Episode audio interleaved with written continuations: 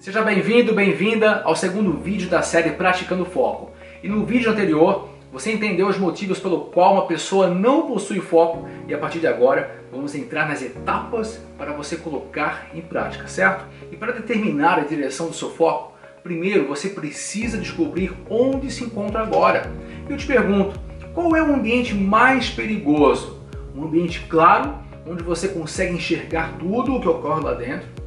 Ou um ambiente escuro, onde você não tem nem ideia do que está lá dentro, do que acontece? Pois é, você sabe que é o ambiente mais escuro.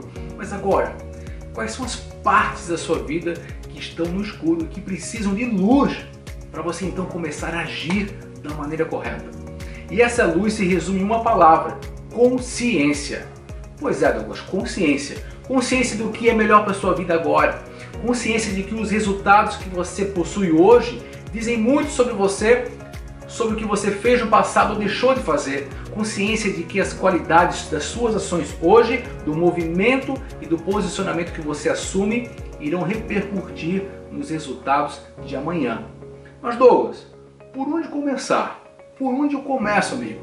Basicamente, olhando para duas direções. A primeira delas é a consciência de quem é você, de como você se vê. Não adianta mudar nada ao redor se você nem ao menos sabe sobre quem é você, das suas virtudes, dos seus pontos fracos ou do seu ponto cego, aquilo que passa despercebido do seu campo de visão, entende? Foco em você. E a outra direção seria o foco em todas as áreas da sua vida. De nada vale você, por exemplo, focar só no trabalho se a sua saúde está precária. Que energia você vai empregar no que você faz? Não é verdade? Como você vai ter concentração se a sua alimentação está precária? Sinceramente, como você quer ganhar dinheiro, chegar no topo da montanha e quando chegar lá, perceber que está sozinho, esquecer das pessoas mais importantes? Então tudo acaba refletindo em tudo.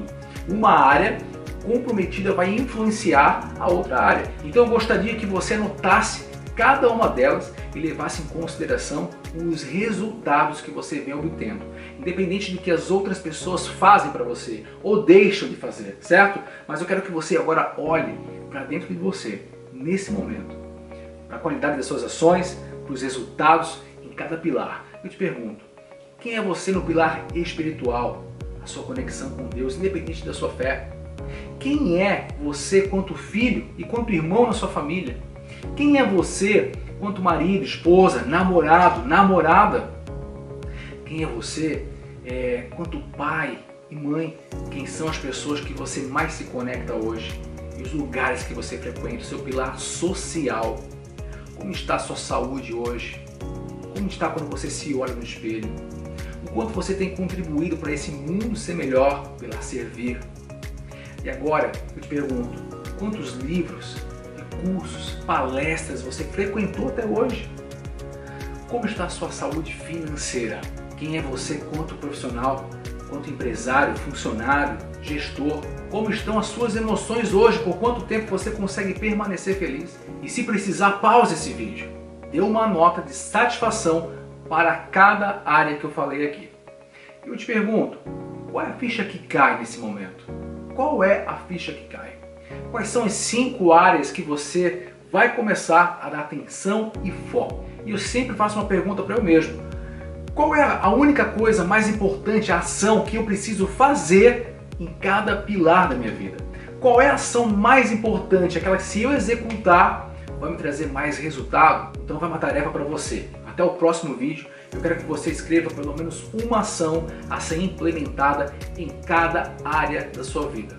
E vamos a partir de lá deixar as ações mais claras, mais direcionadas e começar a entender quais são as interferências que podem surgir no seu caminho. Espero que você tenha gostado desse vídeo. Lembre-se de encaminhar esse vídeo para alguém importante para você e te vejo no próximo vídeo, ok? Um abraço e até lá!